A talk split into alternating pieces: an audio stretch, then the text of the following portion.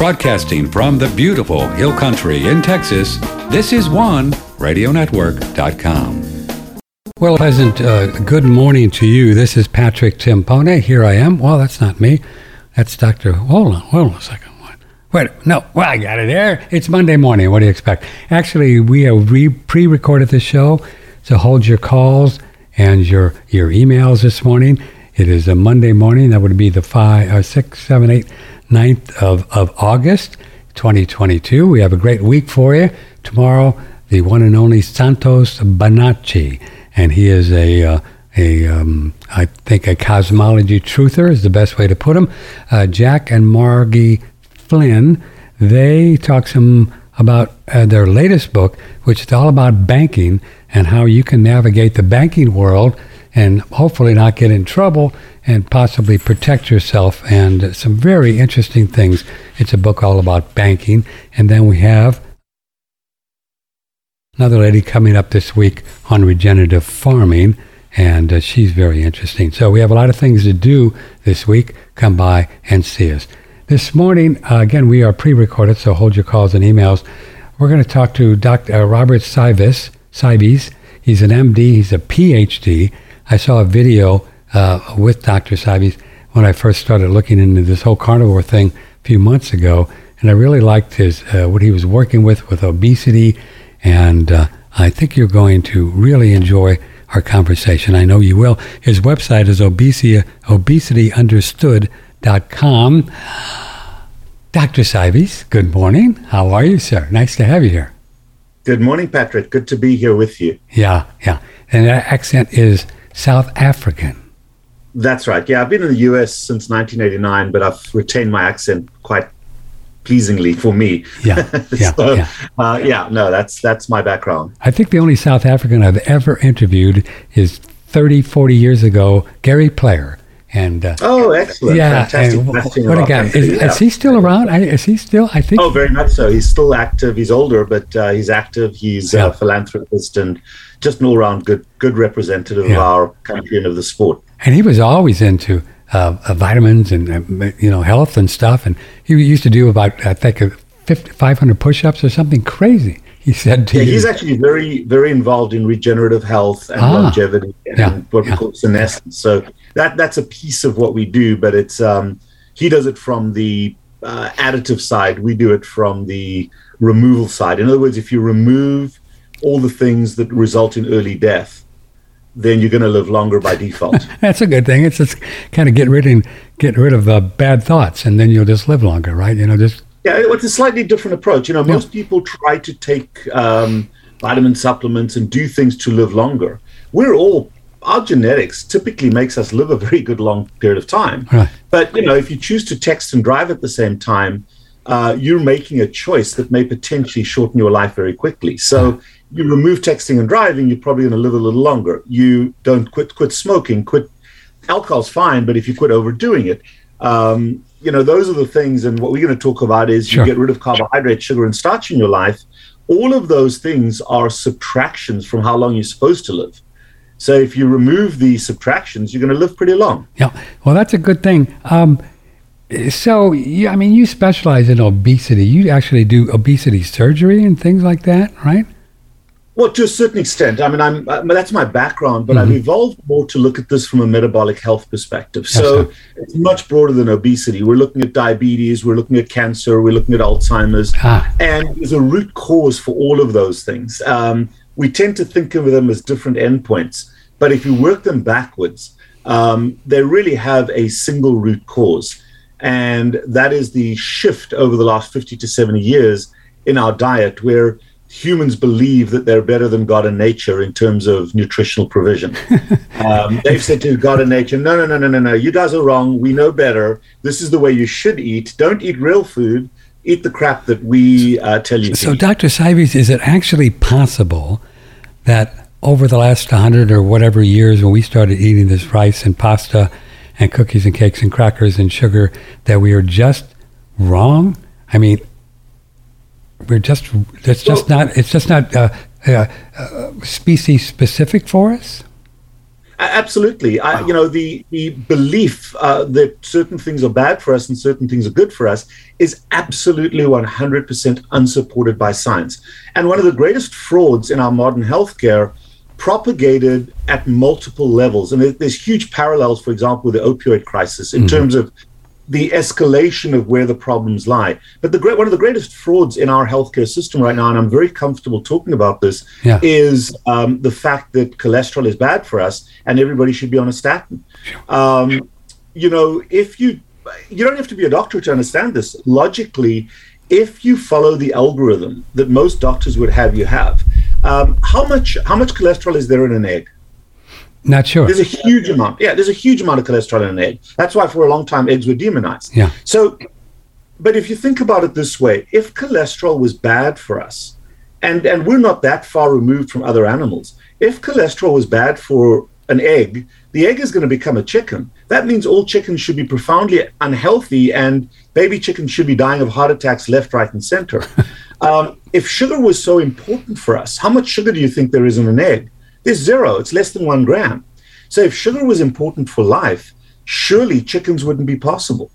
But oh no, our healthcare providers have said, God, you're wrong. Cholesterol is bad for you. You've got to lower your cholesterol. Cholesterol is in our bodies for a very powerful positive purpose. And cholesterol is a healing and a reparative molecule. It responds to injury, it doesn't cause injury. So if you're damaging your blood vessels with elevated sugar and with nicotine, the mm. cholesterol comes as a patch to try to heal that. But when we look at those blood vessels, all we see are these band aids, and we say, aha, the band aid is killing us. So that's what and happened. The, that that's what happened in the Framingham study. They found Absolutely. cholesterol in the arteries, and they blamed that because they were at the scene of the crime, but they were not the perpetrator. Correct. The firemen who are putting out the fire are not the arsonists. Not and yet we've, uh, you know, we've believed in that, and then pharma took that over. They've got a multi. I think last year it was three point two trillion dollars yes. was spent on statin medications worldwide. No, no, no, wait, so, wait, wait. Oh, three trillion worldwide, Doctor Cywes? Three point two trillion dollars was spent on one medication class called statin. Is that number correct? Is it that much? Wow. That much. That much. So if you look at that that amount of money, wow. The the amount of lobbying, the amount of of invasive uh, advertising is enormous. Wow. And you know, there's just we as individuals need to ask our providers why is this important. So it's just a simple thing. I mean, you asked me, you know, is there truth in the fact that the modern advice is correct? No, the data and the science does not support it, but pharma does because profit does. So, really, healthcare has become a business, not a science. And MBAs are less likely to treat you than your physicians. Yeah. But we've been. I, I, a brother of mine who I talk about this, God, who I love dearly, and I talk to him about the statins that he's on, and he goes to his cardiologist, a true story, and his cardiologist says, I'm sorry, I won't treat you if you're not if you get off the statins. And you know what? That's that cardiologist's right. It is also the right to your brother to say, Thank you very much. I am not going to have you as my treating physician. Right. And the majority of my patients, and this is so sad about healthcare, uh, it is so sad that the majority of my patients have had disputes or have fired their own healthcare providers because of the inadequacy and the lack of support and that kind of paternalistic attitude. You know, Patrick, what I tell my patients is this look, I can give you all the science behind the falsehood and the fraud of statins. And I can tell you that it's probably not in your best interest to use a statin. But if you want to use it, if you believe you should, I don't care. I mean, I care about you, but I don't, I'm not going to tell you I'm going to fire you if you take a statin. Right. See, here's the thing, Patrick. The one thing all human beings have in common, all of us, we're all going to die. How we get there is our choice. Along the way, we gather knowledge so that we can make better choices.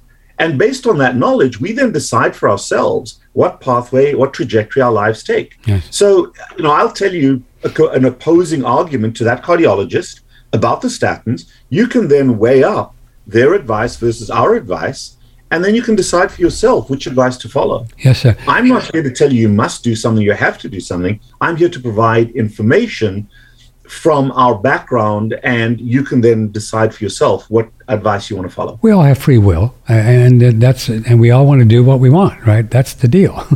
you know, so and I think that is what the internet has helped us with tremendously sure. is that we are able to corroborate and identify knowledge. Now, if you go down the rabbit hole of a false theory, uh, so be it. But it, but if you are smart about this, you can corroborate information and then perhaps talk to a couple of experts a physician or whatever it may be and get their truth and then make your decision for yourself. Because I'll tell you what, that cardiologist is not going to go over to your brother's place and open his mouth and put the statin in his mouth. Yeah. Not going to happen. Yeah. So that's a decision we have to make as individuals. So, just a short story of for all the people that may be listening that know people on statins or are on them, millions of Americans just in, in this country, what are they doing? What does the science say that they do to the body that is just not good, undesirable. Right. Well, there is a very powerful pathway in the body to absorb st- uh, cholesterol and to produce cholesterol in the liver. That isn't there by mistake. That is not a system that's been put into our physiology as a death wish. The, the biology doesn't work that way. So that's not kind of that death wish. We're not lemmings. So it is there for a positive purpose. And what statins do is they block one of the uh, enzymes that converts lipids, fat to, uh, and sometimes sugar to cholesterol. Cholesterol is inherent in every cellular hmm. uh, membrane. In other words, every lipid membrane in every cell has to have cholesterol in it. In fact, one fifth of all the cholesterol in the body, 20%, is in the human brain. And without cholesterol, the human brain suffers very dire consequences. Um, cholesterol is also, fat and cholesterol is also the final healing process of injury to blood vessels. So if you injure your blood vessels, and we're doing that all the time, yes, um, form a little clot, and then the clot attracts cells. And then as the clot heals, it gets replaced by a little layer of fat. Now, if you're repetitively injuring your blood vessels, you're going to find more uh, deposits of fat. And people that die of heart attacks and strokes are typically people that come from one of two backgrounds. They either have a background history of smoking or they have a background history of chronic excessive sugar and starch consumption, both of which are very powerful injurious agents to the blood vessels. So in the 1950s and 60s, when people were dying of, of heart attacks and strokes, and they did autopsies and they found their blood vessels were clogged with blood with uh, fat, they said, "Aha! Hmm. It must be the fat in our diet that's killing us." Um, what they didn't understand is there was about 50 or 60% of people that were dying not of strokes and heart attacks. And they did autopsies on those people, their blood vessels were pristine. They were all eating the same amount of fat, but one group was a smoking group and one group didn't smoke. And the smokers had the clogged blood vessels. So 80 years, or, or, or, or sorry, 60 years later, we know that, that nicotine damages those blood vessels. Same thing with sugar, does the same effect. Damages so the blood vessels. Wow. Correct. So our type 2 diabetics, our patients who are insulin resistant, which are the majority of Americans, are accumulating plaque in their blood vessels. I'll give you a horrible statistic. You started out in Vietnam. When autopsies were done on the Vietnam vets, the average age of death in the Vietnam War was 19 years of age. And already those people, those young kids, had demonstrable plaque in their blood vessels. Now, there was a lot of smoking as well as a lot of the MREs sure. and that sort of thing sure. were high in sugar. Yeah. So this starts at a very, very early age and catches us in our 50s and 60s. But the lipid is not to blame.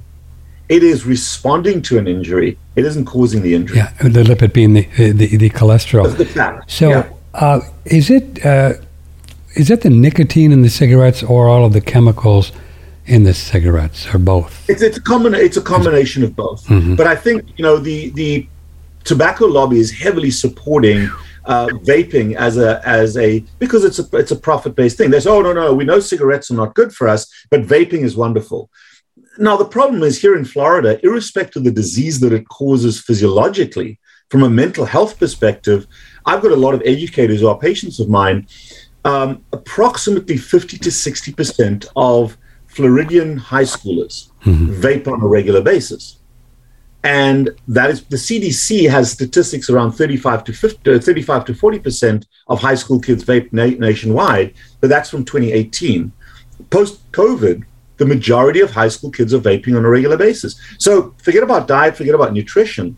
That is a huge, huge mental health problem because the only reason, the only purpose of nicotine in Juul is for instant gratification, right. instant emotional resolution. Right. That's what it does. There's no other value to smoking hmm. or, or, using using a vape. And Juul has about five times the amount of nicotine per puff than the average cigarette. So so we're rapidly getting our kids hooked on these on these drugs. And a little while ago, the government was going to ban Juul, and then suddenly they said the day before they were supposed to ban it, they said, "Oh no no no no, let's wait, let's pump the br-. because." Big tobacco, the big lobbyists with all that money said the same thing. Exactly the same is happening with cholesterol. When you have a $3.2 trillion industry, hmm. and those are 2019 statistics wow. or 20, uh, 2020 statistics. When you're making that money, or that much money off a medication, Think about the about the opioid lobby. Think about how much money the pharmaceutical industry made selling people opioids, and and funding Congress and funding um, the senators to not lobby against the pharmaceutical company, be it statins, be it uh, be it opioids. That's what we're up against. So what we as individuals have to do is to look not at the best advice from the tobacco lobby or from the pharmaceutical companies, but we have to look at, at the science behind this and investigate this ourselves. At the same time, Patrick, this is important. If your doctor believes you should be on a statin, it may be because they're concerned about cardiovascular disease. So you've got to look then and say, okay, why do I have cardiovascular disease, and what can I possibly be uh, do to mitigate that if a statin is going to magically fix the problem? Exactly. That's a good question too for those who b- believe they have some kind of uh, um, damage going on in their veins and taking statins, can they, by changing their lifestyle, heal that? Absolutely. Uh, you caused it, you can make it get better. And we've again got to look at the cause. If you're a smoker, make the decision yeah. to quit smoking. I mean, that's that's an easy one. Um, and or you make the decision, I'm going to continue to smoke, but then I'll accept the consequences of my heart attack, my stroke, my other disease, because it's that whatever it is is going to be inevitable.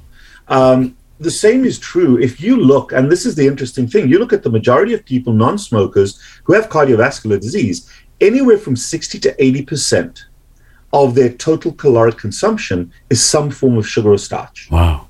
Irrespective of whether you believe that sugar or starch is healthy for you or unhealthy for you. And that we'll get to that in a few seconds. Sure. So and, and sugar and starch is not necessary as a consumable for human survival. Your liver is very good at producing sugar primarily from protein as well as a little bit from one of the one of the moieties in fat called glycerol. So we don't need to consume sugar, uh, certainly not in large amounts, to be healthy as humans. So if 80% of your diet is a substance you don't need and a substance that directly correlates with vascular injury, then you've set yourself up for that cardiovascular risk. And especially if you are not a high producer of a hormone called insulin. Now you're developing insulin resistance, you're developing type 2 diabetes. And so many people in my practice are unaware of the fact they have type 2 diabetes because they look like you and me. And the doctor doesn't think that a healthy normal weight person, or I'm a little bit overweight, is going to be. Hmm. But I've been 300 pounds, by the way. I've lost 102 pounds as I'm sitting here. But that we have a risk for diabetes, so they don't test for it. Hmm. I just did a study on a group of Harvard medical students, 22 to 28 years of age. And we found, and they are the healthiest of the healthy group of people. And yet we found profound health issues in their biochemistry because of their diet. But no doctor would ever even have tested them because it's inconceivable that someone who's an Olympic skier or someone who plays on a mm. national soccer team right. and is that fit and that good looking could possibly have health issues. Wow, wow. Uh, Dr. Uh, Robert Cywes is, is with us, a carb addiction. Uh, I think I've actually got the uh, well, you can use this uh, this website to find out more about him. ObesityUnderstood.com and carb addiction. He's got on his social media thing. So let's go to some of the basics. I, I, I, still don't really understand, as many times have I heard it, this insulin resistance. So let's say that I'm eating a bunch of rice and cookies and cakes and crackers or pasta and stuff. Well, what goes on in my body that I don't know is going on that I, I, I would stop if I knew? Okay, so uh, let's let's go down this pathway, and I think this is very before we even go there, this, there's a very, very important caveat to that because Okay. I'm arguing against a big lobby of people that say, well, these are healthy foods. Yes, absolutely they are. A glass of red wine every now and then, absolutely healthy. But if you're drinking two bottles of red wine every day, problem. So the first most important thing about carbohydrates is the dose matters. Ah, There are plenty of people all over the world uh, who subsist on small amounts of carbohydrates twice a day, but they're they're fighting off starvation. Those, if you eat rice twice a day in rural China, if you're eating a little bit of grain twice a day or once a day in Somalia, where there's famine, uh, those things keep us alive. They don't cause harm. So the dose matters. Just like with red wine, a glass of red wine, quite healthy. Two bottles of red wine every day, not so much. uh-huh. So the dose matters, and your relationship with sugar and starch does matter. And what's happened in America as we've forsaken and demonized fat, when you remove fat from food, food tastes like crap. So what is the productive uh, or the the in- industry of health of food done? Is it's produced a huge amount of processed carbohydrates in our diet. So the majority of people are eating a dominant amount of processed carbohydrates. As you've said, your pastas, your breads, your cookies, your cakes, your um, and the processed carbohydrates in particular are we're overdosing on them. The average American currently eats in one day the amount of carbohydrates 50 years ago we used to eat in over a month.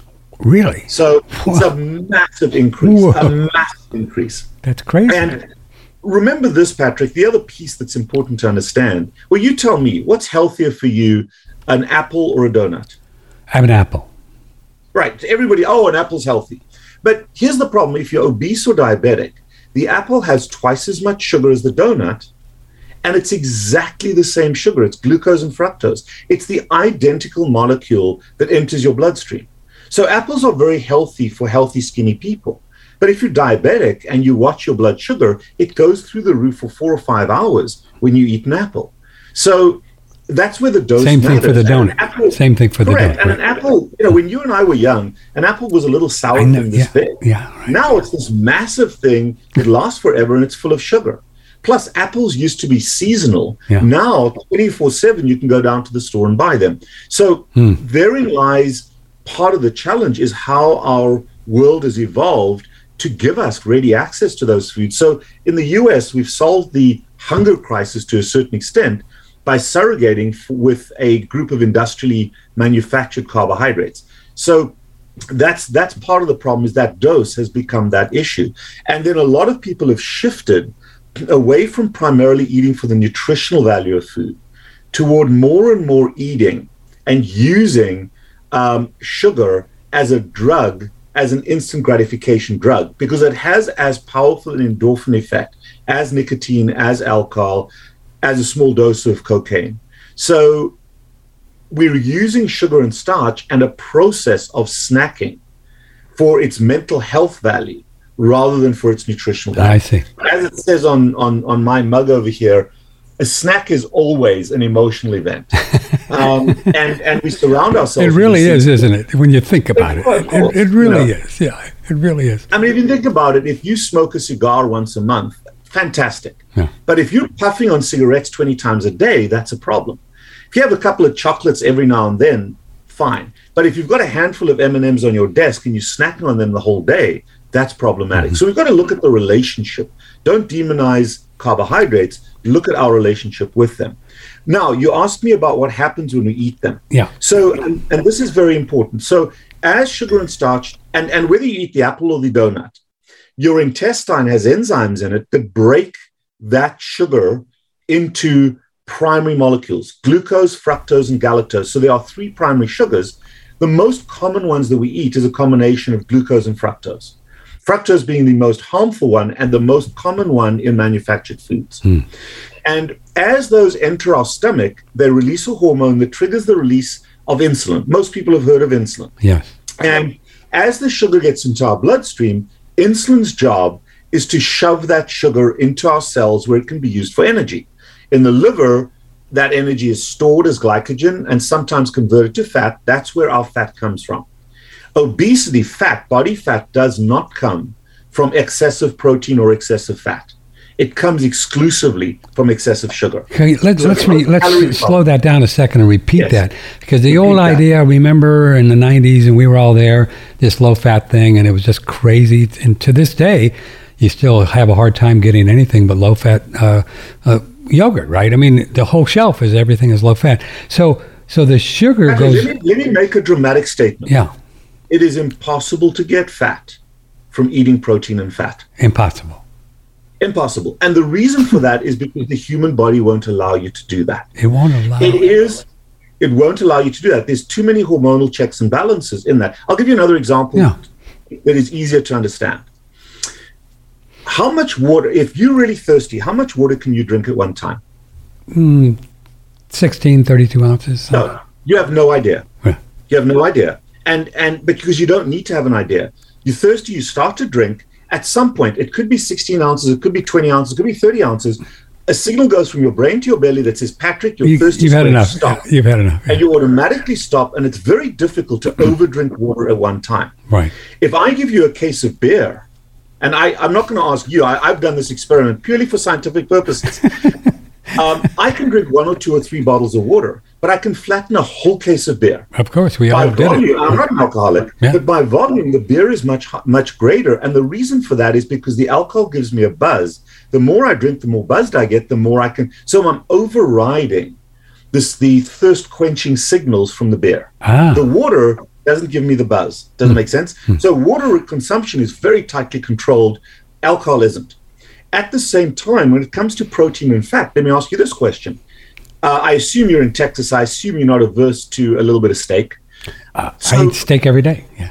Right. So let's ask you you're super hungry, and I put an 80 ounce steak in front of you. The cow sits down. How much steak can you eat at one time? Usually six, maybe seven ounces, eight ounces. Patrick, you have no idea. You have no idea.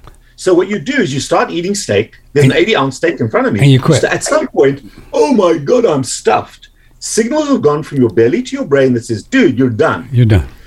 Two minutes later, you're not sitting in front of the TV eating more steak. No. But you are sitting there with a bag of chips or a bowl of ice. You're stuffed. You're full. You can't eat more steak. Your body won't let you.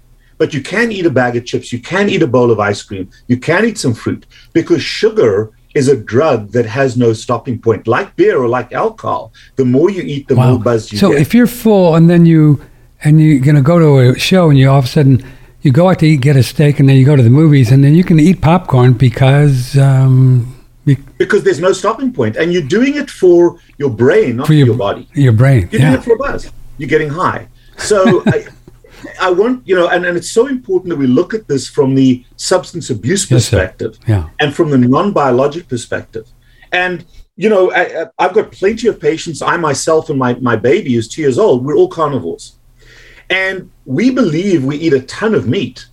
But the reality is I've lost 102 pounds being a carnivore. And I look at my carnivore population and they are losing weight like crazy, despite the fact that they eat massive amounts of meat, at least by their, by their mindset. So, calories, um, it is false, it is a fraud to talk about calories in terms of weight loss and weight gain because the human body doesn't work that way. Because if the calories come from protein or fat, they get utilized very differently to sugar. So you speaking in terms of calories immediately negates any positivity of any diet. But all diets are based on caloric reduction. That's why they fail. I, I think it's fascinating that I, I'd never heard before in all these years that pathway between carbs and fruit and sh- any sugar that goes to the liver, which then makes the fat, which is what causes obesity.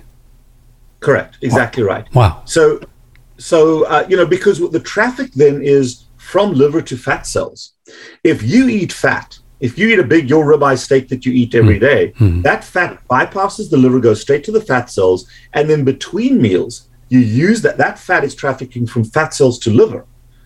Okay, when your insulin levels are low, so you're using the fat that you ate.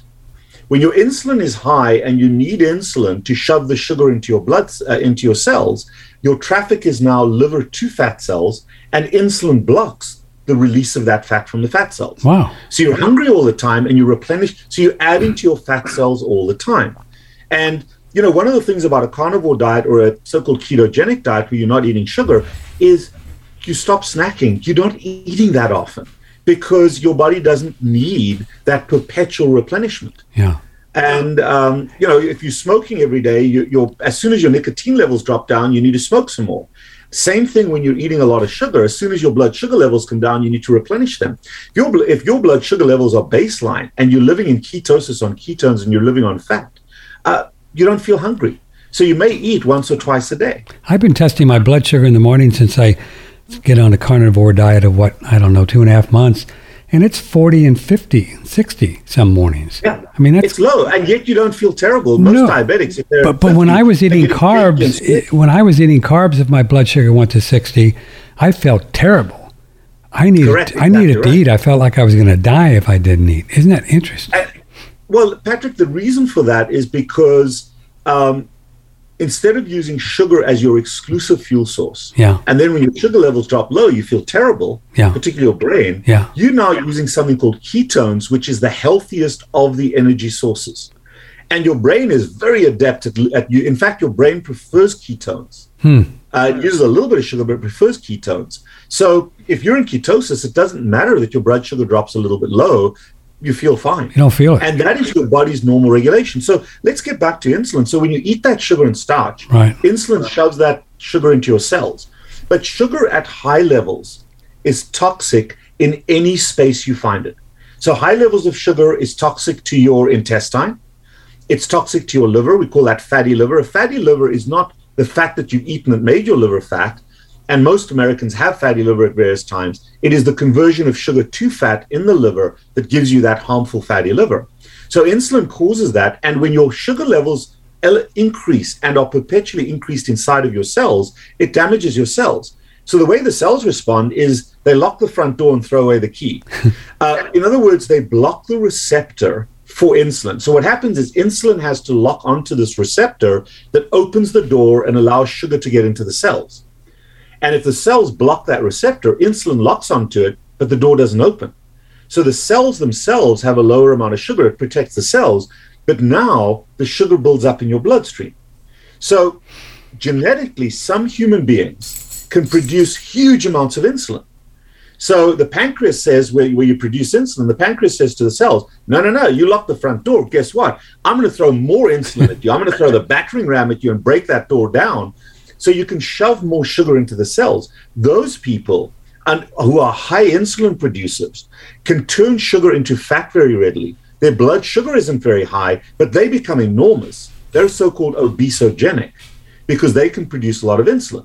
So if you see a 400, 500 pound person walking around, they're typically a very high insulin producer. They most often don't have diabetes. On the other hand, if genetically you can't produce a lot of sugar, if you become insulin resistant, if that cell locks the front door, now you, oh, I don't have enough insulin. So what happens is the sugar builds up in your blood vessels, and elevated blood sugar over time damages the cells in your blood vessels. We call that diabetes. The red blood cells get damaged, and, and we measure that as something called hemoglobin A1C, which is sugar permanently attaching to the red blood cells. And at a certain measurement, now you have type 2 diabetes. Those patients may not be enormous, they may be overweight, but now you've got this elevated blood sugar. So the same problem, chronic excessive carbohydrate consumption, but two very different outcomes. You've got diabetes on one hand, you've got obesity on the other hand. And along with that, you've got your cancers, you've got your autoimmune disease, you've got your polycystic ovarian syndrome, you've got Alzheimer's. All of those diseases are consequences of elevated carbohydrates in our in our diet. Wow. So You cannot have type 2 diabetes if you don't eat sugar. So, um, uh, so a lot of the Alzheimer's and the, the things going on with the, some of the elderly population, it's probably a lack of fat and too much sugar. Could be. Exactly right. Wow. So what happens, and I've just got my YouTube channel, Carb Addiction Doc. I'm doing Uh-huh. an interview with one of the world's top researchers in exactly that. Um, and I'll give you an astounding statistic here, um, Patrick. His name is Stephen Cunnane, Professor Stephen Cunnane. He's in in uh, Quebec, in Canada. Does phenomenal research in Alzheimer's, in brain development or Alzheimer's. So he did a study, and he was looking for people. This study happened to be in women with mild cognitive impairment. And mild cognitive impairment over time becomes Alzheimer's. Okay, just like insulin resistance over time becomes diabetes, mild cognitive impairment slowly becomes Alzheimer's. Mm-hmm. And um, he looked at a group of women who all, he tested them and they all tested positive for mild cognitive impairment. And they all also had polycystic ovarian syndrome, which is from high levels of insulin and high levels of sugar. And by getting them on a low carbohydrate, high fat diet, and he added something called MCT oil, which is a particular type of fat to their diet hmm. over six months. Yeah. He could prove that in these women, he was able to reverse that mild cognitive impairment. Wow. So he was able he was able to repair their brains because he, he he does studies. He does something called a PET scan on the brains and can can show the damage that's happening in the brain and correlate that with cognitive impairment. Does it make sense? Yeah. Wow. Now Okay? MCT. So he was able to, but, but let me let me give Yeah, you the, the astounding statistic, Patrick. Okay. What do you think the average age of these women were who had mild cognitive impairment? In other words, brain damage, reversible, but brain damage from too high a sugar and too low a fat in their diet. What is their age? It's probably lower than one would suspect. Forty or fifty. 23. Whoa. Twenty-three. And this is published data. You can look it up. Stephen Cunnane hmm. just published PCOS paper. You'll, the average age of these women with cognitive impairment was 23 years of age. So you're hmm. already seeing measurable Wow. Alzheimer's precursor at that age. That- now, the brain is phenomenal, it's got a huge capacity. So we really start to see the obvious fallout in our 50s and 60s, but it starts in the teenagers and in early, it's measurable in our early 20s. And this cognitive impairment is due to actually damaged cells from the sugar, some the brain cells. Correct. It's brain cell. So when a brain cell uses sugar to repair itself, our brain, our, all of our cells in our body are continuously getting damaged. They, they're continuously being repaired. It's a very fluid system. Mm-hmm. And if you're, think of the three little pigs. If you build your house of straw and wood, it's not so good. The- house doesn't st- withstand the Right. wolf blowing it down. If you build your house of bricks, it's going to withstand the wolf blowing it down or the fox or whatever the story is. So, sugar, when you use sugar to repair your brain, and sugar can be turned to certain types of fat, that's like repairing the brain with straw and wood. Hmm. Doesn't work so good. Hmm. If you use fat, especially ketones, that's like the building blocks, the bricks that the brain needs, and you create a healthy brain cell. It's Interesting. that simple. Very interesting. Uh, you mentioned MCT oil. Now that is isn't that fr- isn't that from coconut or so? And aren't we aren't we better off with an animal fat? Right. So coconut oil is one of the MCT oil. Uh, uh, sorry, it's coconut oil. In fact, his study was done with MCT. Ah. But if you're out there as a regular person, a little bit of coconut oil is a very, very healthy thing to have. Is it? The, the three vegetable oils that, that or, or fruit oils that we use, um, because they are monounsaturated or fully saturated fat, the ones that have been demonized over the last 50 years, the three healthiest non-animal fat oils: coconut oil, olive oil, avocado oil. Okay. Yeah. Okay. The manufactured ones, the ones that came from being used as engine lubricants in the Second World War that we now use in our food, the Crisco's and the uh, peanut oils and the cottonseed oils. Canola oil. Those are the most harmful ones. Canolas. Those are the most harmful oils um, because they are high in what we call polyunsaturated fatty acids or six omega fatty acids. Um, and in high amounts, those things are devastating to our health. What do very what do they do in the body in the in the in the genre of a brain and and uh, sugar and, and, and all that the PUFAs? What what's going on when we eat those? So again, this is an interesting concept Yeah. because there are two types of fats. There's if we look at these two, it's not in isolation. We've got three omega fatty acids, which are anti-inflammatory, and I'm simplifying this. They're anti-inflammatory, and the six omegas are pro-inflammatory. So let's say you're in a building, and um, you've got a fire alarm that says, "Hey, there's a potential fire," and then you've got sprinklers that put the fire out, responding to that alarm. Okay, you need both. If you don't have the alarm, the sprinklers don't know that they should go off. If the alarm is ringing but there's no sprinkler, doesn't matter because the fire's there. So three and six omega fatty acids work in exactly the same way. They support each other. The six omega fatty acids send an alert to your immune system that there's inflammation. Ah. And the three omegas put out the fire. They help to dumb down the inflammation.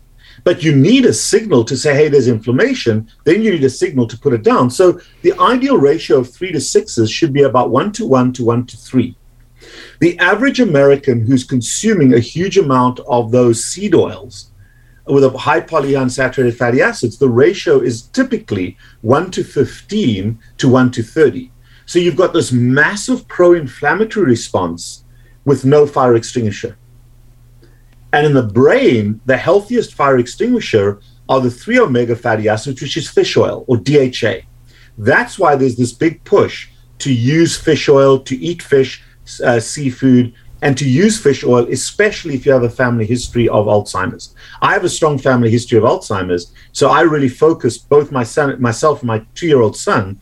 Uh, we get a bit of fish oil every day to promote that DHA to wow. increase that ratio. There's a lot of people out there that are demonize fish oil, say they're just too heavy uh, omega threes, and we don't need them all. But you disagree with that, huh? I well, I, I don't disagree. Okay the research the data does. Okay. So Stephen Cunnane and other researchers as well have done a lot of studies. And in fact, I made a mistake a while ago. I thought, okay, fish oil, let me take fish oil. And I, you know, like anybody, I got the cheapest one out there. But it only had 40 milligrams of DHA in. Stephen has shown quite quite clearly that you need between uh, 500 to 500 if you eat a lot of fish, at least a thousand milligrams of DHA every day because your body can't make it. It's a conditionally essential fatty acid. It cannot be made in high enough levels by your body. Body makes a little bit, but not enough. Hmm. So taking that additional fish oil, especially if you're at risk for cardiovascular or for brain, for, for Alzheimer's, that's important. The other place, uh, Patrick, where it's crucially important, and I know I'm going to step on some landmines here, and I'm totally happy. come at me. okay. If you look at the incidence of autism and oh. autism spectrum disorders, yes, which is about uh, pediatric brain development, that the statistics there have gone from one in 15,000 kids in 1970 had a diagnosis of autism to in 2020 it was one in 48. Yeah. Wow. Okay. Massive increase. And the primary reason for that is because those developing brains need massive amounts of DHA and fish oil as a precursor to develop. Really? And they need that fat. 65% of the human brain is fat.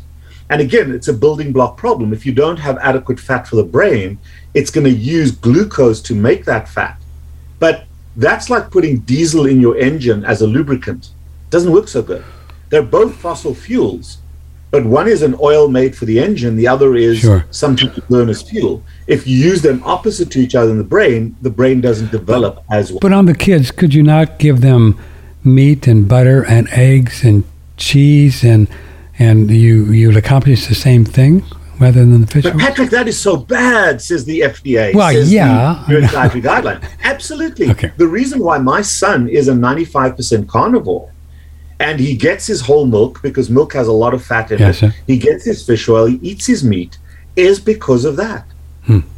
Is particularly for his brain development. But I'll give you another thing for talking about kids is almost everybody in America, all the kids now in America, at some point are going to the orthodontist for braces. Yes. Because our teeth are all skewed. None of the first world nations had bad dentition. They all had beautiful straight teeth, whether you were in Japan or Mong- uh, the, the, the Mongols, whether the Aborigines, the Maasai, because they ate meat at a very young age. My son, the very first thing he ate at four months of age was a chunk of ribeye steak, which he chewed and he gummed. He liked that. Yeah.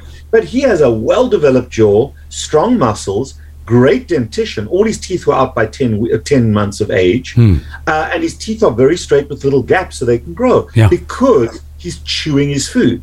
You give babies Gerber slop, which they just suck down. They're not chewing. They're not using their face. Yeah. Uh, you know, this is not this is not rocket science. That's amazing. Are, are you familiar with a term called lipofuscin? Yes, yes, absolutely. What is that? So uh, you tell me what you think. What, what you it's think? kind of maybe a fatty liver, or um, uh, is it? Uh, yeah, fatty liver kind of thing. Um, right. So this is remember earlier on I, I talked about um, people looking for a solution to. I, will give you a background. People looked for a solution in the 1950s and 60s to stroke and heart attacks, but they'd already absolved smoking as being the cause. So it couldn't be smoking. What else can it be? Well, in the modern era, we've absolved sugar as a cause for these diseases. So now we're looking for other um, uh, for other causes, uh-huh. and we blame fat in our diet. We blame lipofuscin. We blame polyunsaturated fatty acids. Lipofuscin is a molecule that is a natural, normal molecule, but in excess, it is associated associated with fatty liver disease uh-huh. and inflammatory fatty liver disease, but it is not causal to it. In other words, it's a consequence of carbohydrate consumption. It is not produced and causes it. But if you if you look at clogged blood vessels with with um, uh, with fat, you may assume that it's the fat in our diet that clogs the blood vessels. The same thing. You look at high lipofuscin levels and other levels in people with uh, um, AST, ALT, AST, uh, uh, um, alkaline phosphatase, elevated levels. You say, aha, that's causing the fatty liver disease. It isn't. It is a byproduct of a dysfunctional liver. Um, is that also uh, tied in with a thing called yellow fat disease, lipofuscin? exactly the same thing. Same, so same, uh, you've got brown fat and yellow fat. Yeah. Brown fat is the healthy fat that comes from the storage of fat.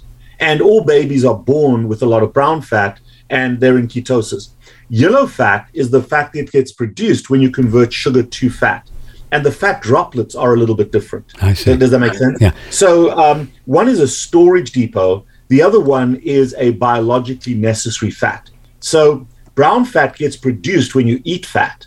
Um, yellow fat gets produced when you convert sugar to fat. Uh, They're very, very different. Very different. We have a we have a great yes sir uh, a great regenerative farmer pig farmer in the farmers market here, and he does all totally uh, vegetables and no grains and stuff like that.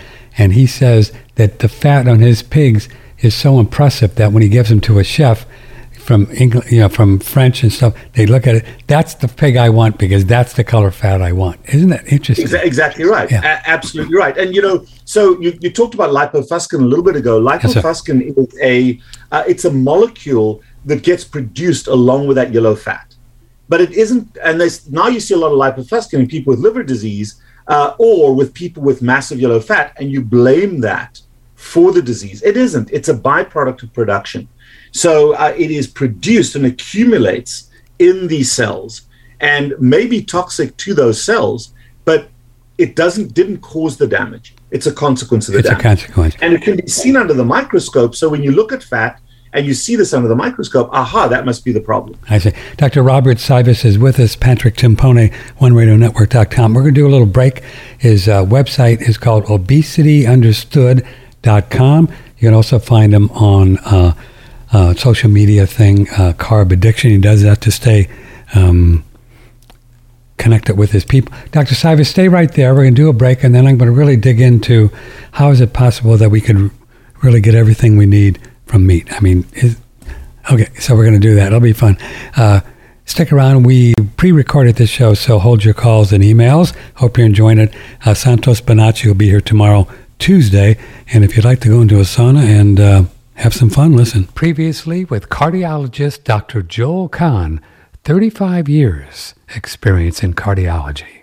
On your commercial break, you hit a hot button because I'm a giant fan of infrared sauna and the cardiac benefits. Tell us about uh, why you like these saunas for the heart. What does it do? In Japan, it's a traditional therapy of heart disease to even sick heart patients to sit for 15 or 20 minutes in an infrared sauna, then lie down and rest and hydrate for about half an hour they call it WAON, W-A-O-N. It means soothing heat.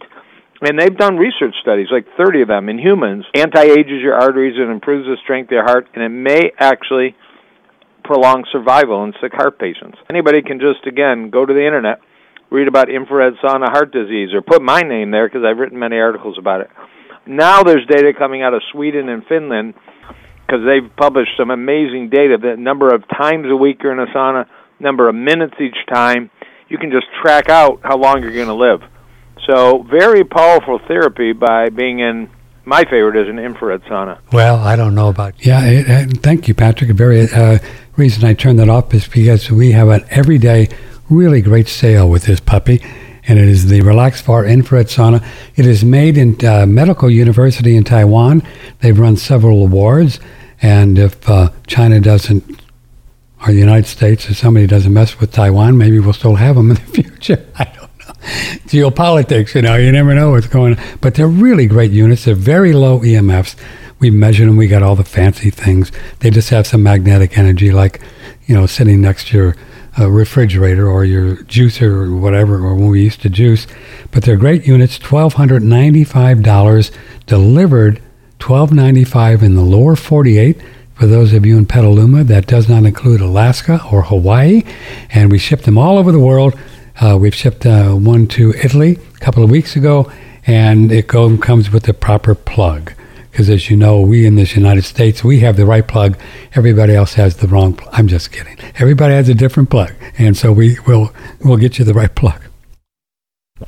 Just email me. That's the only way to get the price. Patrick, OneRadioNetwork.com.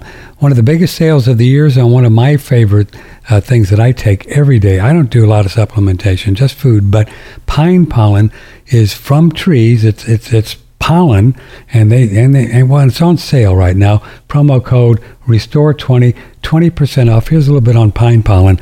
Uh, check it out. Recently, we asked Daniel Vitalis if taking pine pollen would dampen the body's own testosterone building mechanism. Yeah, some research has been done to see if pine pollen would have that kind of effect because we see that with pharmaceutical testosterone supplementation. But what they found was you'd have to take the equivalent of about two bottles per day of our pine pollen extract to create that kind of an effect. So it's really safe for people at any age. And we found it to be really safe for both men and women. Today, a lot of women are also looking at testosterone replacement therapy. And I think before anybody looks to the pharmaceutical industry, for anti aging therapies, for anabolic therapies, they should probably look to nature first and they should probably look to Surthrival's pine pollen products. And not just our pine pollen gold extract, but also our pine pollen pure potency, which contains eleuthero root and also stinging nettle root, which helps to free testosterone that's already in the body but has been bound up. It helps to free that in the blood. That's my favorite, the four P's, really. Yeah, that's the one I get, and it's on sale right now. Restore 20 Restore 20 is the promo code for 20% off. Biggest sale of the year on pine pollen. I've been taking this little guy for maybe 12, 13 years every day. Not that whatever I do is smart because I'm crazy. I don't know what I'm doing, but you know, check it out. Last time I checked my testosterone, I did for fun a couple years ago. It was like 860, 870, or 900, something like that. So, you know, I'm going to still have babies someday. And I'm, you know, I've clocked around 76, whatever. Yeah, you know, you know what I mean. Okay, go on. It's on sale right now. Check it out. You'll you'll like it. Whoops.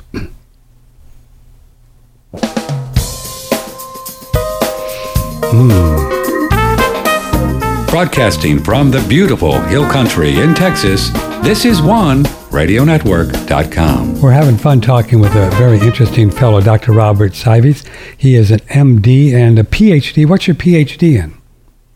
My PhD is actually in liver metabolism, liver transplantation. So uh, I worked with, uh, at a time where sugar was supposed to be the cure for all liver ailments and uh, was at the forefront of um, beginning to discover that it's actually a problem rather than uh, an issue. So we fed livers that were ill sugar, thinking it would improve them, but it made them worse. Made them worse. And we had to have that aha moment to realize all the stuff we believed in was incorrect. And it's it's so difficult for scientists who truly believe in something to realize that they're wrong and then to figure it out. So yes, it's sir. taken us a long time to to change that. But yeah, that's my PhD. It was in liver transplantation, liver glucose biology and we could actually see the beautiful thing is I could actually create diabetes in the liver. I could create the diabetic vascular injury within a few hours in the liver by infusing sugar into the liver and looking at those blood vessels under the microscope. Mm-hmm. So let's talk about the idea that so if we don't have carbs and we don't have sugar, pretty much we got to eat meat, right? It's what we eat meat and fat, butter and, and, and, and things like that. So as I mentioned, I've been doing this for a while. But every now and then I get a craving for a carb, just real craving. So I just have some white rice and butter.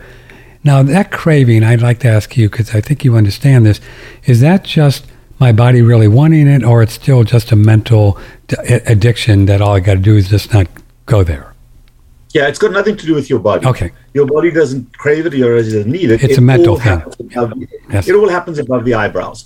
and, you know, every now and then, so if you look at that craving, uh-huh. um, if you step back from it and you say, why?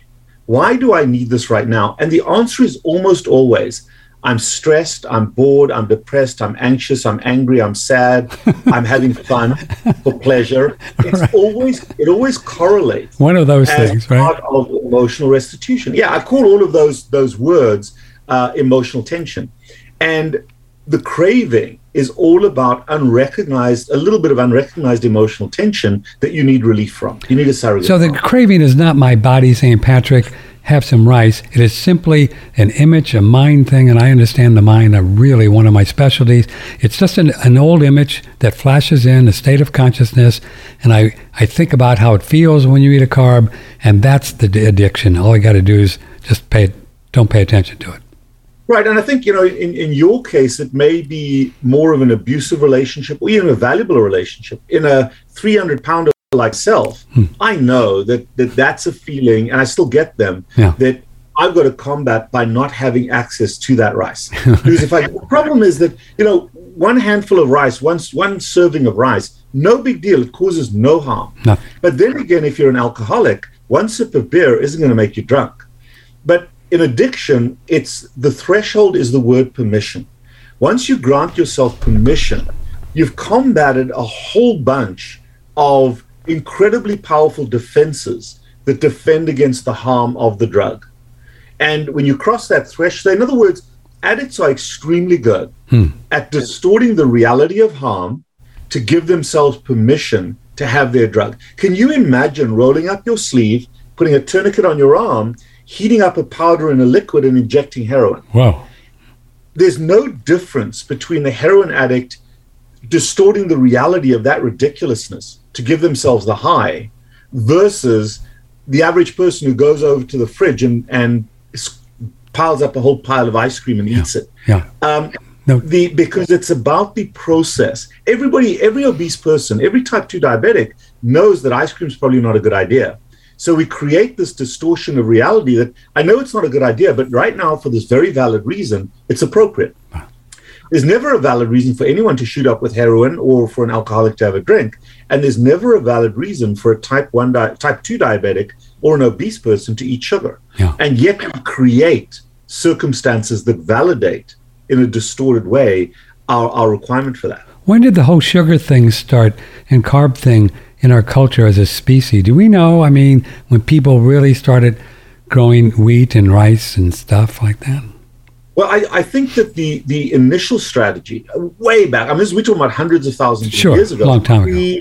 Uh, a long time ago. Uh, I mean, pre-Egyptian culture, hmm. the Egyptians were the most successful. In fact, if you look at some of the foreign language use, the, the, the Greeks, for example, I believe it's the Greeks, called the Egyptians bread lovers. They because sarc, uh, uh, uh, sarcophagia, which is because they were grain consumers. Now they did that um, so that they could reliably store food through drought. Huh. And so our migration away from animals toward a farming culture and potentially a herding culture was really about survival. And we human beings, really what defines us as humans, our bodies are pretty pathetic relative to the animal species. Our brains, our brains define that. And our brains evolved because of our consumption of marine fat. Marine so we, fat. We evolved marine. along shorelines. Wow. And it's smart. You know, shorelines, you've got access to fish, you've got access to seafood, you've got access to kelp and that kind of thing. You've got access to animals that come down to drink water at the shoreline. And if you live on a shoreline, you've usually got good water at a lake lake shoreline, water for agriculture. So we started developing control over plants and control over animals. And that's what defines us as humans. We became farmers and ranchers, and we built up a reliable source storage of products. Well, most plants don't store very well, but grains do. Hmm. And we became a grain based culture. And yet, our ability to store grains was far faster than our genetic transformation to tolerate those grains. For eons, we moved away from being vegetarian animals to be more carnivorous, which allowed our brains to grow. Hmm. Um, there's also another principle behind being more carnivorous is that if you think about a vegetarian animal, cows have vegetable material, plants have very, very poor nutrient quality. So therefore, you have to spend a lot of time eating a huge amount of plants to be able to get adequate nutrition. So cows will eat graze for 12, 16 hours a day. Yeah. Well, that doesn't give them a lot of time to watch Netflix movies. so what we human beings did is we started eating much, much more nutrient dense animals. Huh. Which gave us a massive bang for buck in a very short period of time so that we could do other things. Hmm. Does that make sense? Yes, sir. So we be productive and be strong. I'm finding Correct. that with this, just eating steak and, and meat, I mean, steak and butter and eggs. Uh, I'm writing screenplays as my second job, and I get a lot more done. I have more clarity. I can eat at night and stay up for, you know, six, seven, eight, ten, midnight working. If I eat pasta, you know, at seven o'clock, I'm done. Boop. An Right. hour, an hour later, right? I'm just, you know, best I can do is watch a movie. You know, if I'm lucky and don't fall asleep. Wow. Well, the, the interesting, right? The, and the interesting thing about a, a carbohydrate load is sugar is very hydroscopic. It sucks up water. So if you eat that big Sucks up carbohydrate water. meal, Wow. sugar sucks up water. Think about it. If you take sugar, you can dissolve it in tea. Yes, sir. You can't dissolve fat in tea.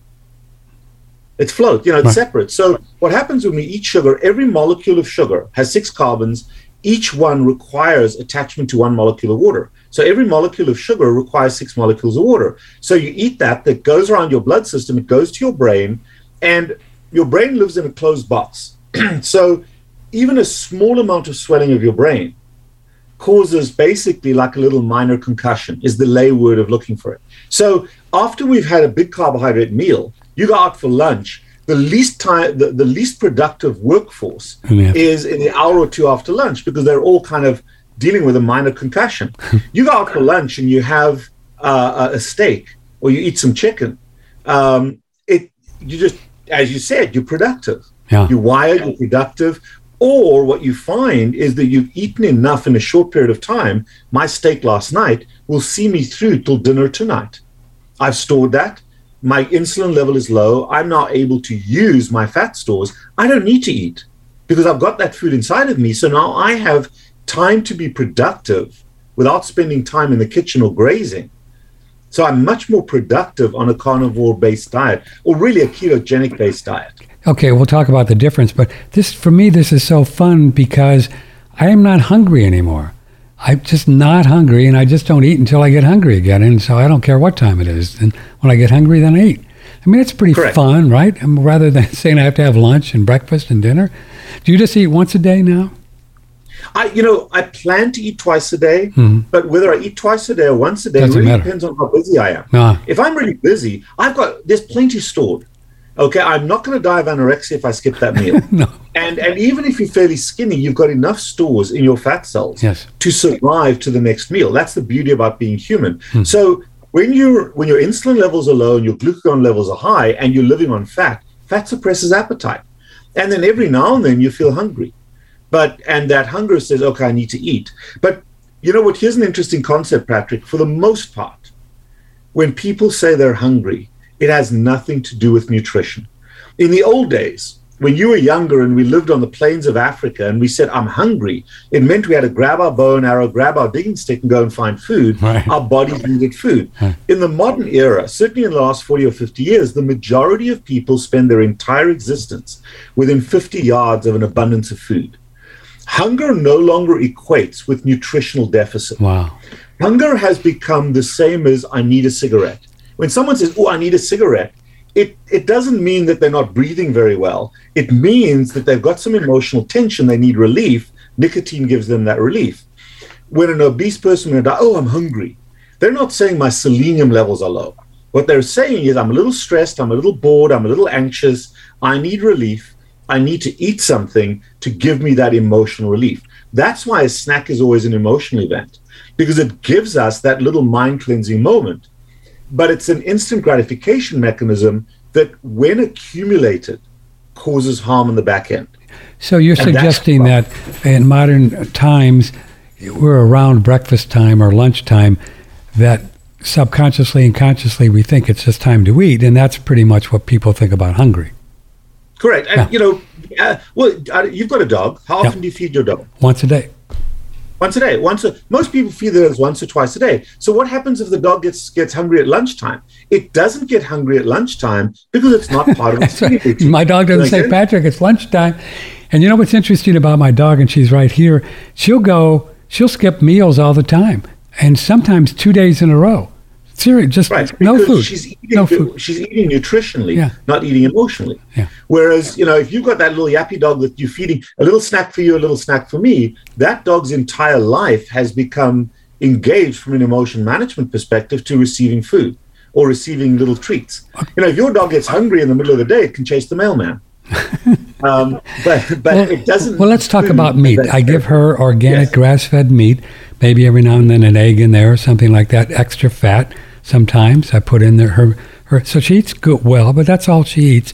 So Right. So do we know for sure? I guess I mean there's too many people just doing carnivore, and you are, and that having a steak with fat is and maybe butter. It's we're good. It's got everything we need. Is that true? Well, I, no, it's not true. Okay. And I think this is a very important Yeah, point. yeah. Is that at first, going very narrow on what you're eating, is we usually go carnivore. The primary purpose for most people going carnivore is to correct a problem, diabetes or obesity or some sort of problem that came out of eating sugar. So it's not like we're already very healthy and we want to be a little healthier. Yes. Most people are eating it for a purpose. So we're willing to make sacrifices to our nutrition to drop weight or to correct insulin resistance. So the first goal of a carnivore diet or a ketogenic diet has a therapeutic role where we accept certain other deficiencies because we need to get rid of very quickly our excess weight or our diabetes. Gotcha. So correction of disease, the therapeutic application of a carnivore diet is very useful for anywhere from six months to two years. Oh, However, and we all usually have adequate stores that we can survive certain micronutrient deficiencies with that as a, as a as a as an objective. And the carnivore diet is the most effective diet, anti-inflammatory diet. So if you've got Crohn's disease, ulcerative colitis, irritable bowel syndrome, acid reflux, it goes away very quickly. If you've got obesity, if you've got diabetes, the carnivore is the most radical but the most effective way to do it. Difficult to, to do and miserable at first. However, my veteran carnivores need to look at two separate things. Okay. Number one, the carnivore diet provides macronutrients, protein and fat in abundance, the calories in abundance. What a narrow carnivore diet may do is leave you eventually with nutrient deficiency. So, one of the things I work with my patients okay, eat as much steak as you want to, I don't care. But let's also focus on a range of micronutrients. So, you're getting your minerals, your vitamins, your trace elements, as you said earlier on, from your food where it's supposed to come from. So, I'm not going to tell people to eat something they don't want to eat, but in the carnivore space, the micronutrient options you have, eggs are one of, that's my vitamin. Mm-hmm. So eggs are one of the healthiest things you can eat, Wow. despite what conventional doctors say because of the cholesterol. The only two things that are missing in eggs, because an egg becomes a chicken, but we don't eat the shell typically. So calcium is deficient hmm. and vitamin C is deficient. Mm-hmm. So if you then are comfortable using dairy, now dairy may slow down loss, but dairy is has everything in it to grow a baby, to grow a, a baby cow. So dairy has all the calcium that you need. So dairy and, and eggs are a wonderful condiment to add to your food as your vitamin. cool. The other place we get a huge range of, of metabolically healthy vitamins and minerals is liver. So some people hate eating organs. Some people don't mind eating organs, but liver and kidneys are the organs that some people will eat as their vitamin store. The other place we can get it is from small fish and seafood. So your sardines, your oysters, your mussels, your clams, your shrimp. If you eat the whole animal, those small those small fish, they have huge, broad range of everything. Excellent. And again, you can set yourself up. If you don't like fish, but you eat eggs, that's fine. You don't have to eat them all. Yeah. But the, the more broad your carnivore diet is, the better. So um, having that that broader carnivore diet where you focus on your micronutrient consumption, and you know, when I say eat sardines, yeah, you may eat sardines for a meal, but it may be I'm eating my steak, but I'm going to have one or two oysters with my steak Sure. and smoked oysters are fine, or one or two sardines with it. Or I'm going to make myself some hamburger. I don't like liver, but I'm going to take a chicken liver. I'm going to make. I'm going to buy 12 pounds of, of hamburger, and I'm going to make my own burgers, and I'm going to throw some salt and some some uh, liver in there and camouflage it. So there are ways to do this. Even if you don't like liver, you can get it in without um, right uh, without uh, excellent. so so so the idea with the eggs and and then the uh, the small fish and things that'll that'll round out and maybe dairy. Like I'm doing raw goat's cheese, milk. Kind of raw goat's Fine. milk. Yeah, Does that get it? Absolutely perfect. Cool. Absolutely perfect. Yeah, we get. In fact, that's one of the few substitutes that works fairly well instead of breast milk for babies. Is that this right? whole formula crisis? Uh, raw goat's milk is actually a, was was one of those few things that for a while cow's milk doesn't work so good for human babies. The closest we can come is goat's milk. Um, and at least during that crisis, if you could access it, that was a reasonable surrogate. If we can get raw butter and use that as the extra fat, is that the same as getting maybe just some extra fat at the farmer's market and cooking that up? Um, we have access to that here, or does the butter do it? If you just want to do the butter Yeah. and a little bit of Butter, fat on the on the on the ribeye. butter, ghee, tallow, lard are excellent. But here's the key thing early on, when you're trying to get into ketosis, when you're trying to suppress appetite, adding a decent amount of fat to your food and going very high in fat is ideal. Uh, people add butter to their coffee or whatever it may Sure. be. However, over time, you really only want to eat the fat that comes with the food. With the So if you're eating a ribeye steak, it's fine to grill the ribeye steak in a little bit of butter, but don't go and add a ton of it to it. If you're going to eat a fillet, add some butter, add some cheese, add some bacon, add a piece of egg to it. So you really want to fortify with fat. You don't want to load up with fat, um, but you always want to have fat with your food. hmm The only the only interesting thing with my carnivore veterans, and this is what we're seeing with people that are two five years out on a carnivore diet, they are so fat adapted. They are so uh, good at using fat in their diet. They don't necessarily produce insulin. So in those folks, way down the road, we have to find triggers for insulin, and that's our, that's time for a whole different discussion. So you asked me about the carnivore diet. Wow. it isn't a, it isn't a thing. It's an evolving entity. And that's where you want to align yourself with a healthcare provider who understands what you're doing so they can measure where you are and work to the next level. So that's what you do with your, your people, and you're very busy. We had to do this on a weekend because you work all day, uh, six, five days a week, and you're talking Right. with people all over the world, and you kind of consult with them and work with them to, to, to get everything that they need. So, so there's a time when. Um, w- would you feel though if you needed to adapt with some different ways to get the insulin up? Would I feel that? As, would, absolutely, okay, yes, and and that's the you know so at, we use blood work to do, to evolve this. So I'll do blood work on someone that, to begin with. They're profoundly insulin resistant. We slowly get them toward. We don't start with the, the the carnivore diet. We slowly evolve toward it. If they choose to, they can be ketogenic as well if they want to. Uh, results are slow but as good. Um, and and then we, we follow the insulin resistance till it becomes insulin sensitive. But then over time, they may become insulin suppressed, where they're no longer releasing insulin. And now you're starting to feel crappy. Your blood sugars are going up. You may not. You may actually gain a few pounds in weight. Um, and that is because your body's taking excess protein, turning it to sugar. That's where sugar comes from in a carnivore diet. Um, that's why you don't need to eat sugar because your body will use a little bit of that protein. But if you're so busy using fat, you don't use that sugar, then you turn it into fat, and it kind of goes off a little bit. So we, we bring that back. Now we, we trigger insulin, and you can then use a little bit of that sugar to together with your ketones. You want to be in about a 70 30 ratio of ketones to sugar in terms of what your body uses for fuel and as a substrate. What's But I, I think the other key thing is we've got to, the body does not work this way. Hmm. Most people, most nutritionists think in terms of this we use for fuel, this we use for tissue building. The body doesn't work that way. It's all the same.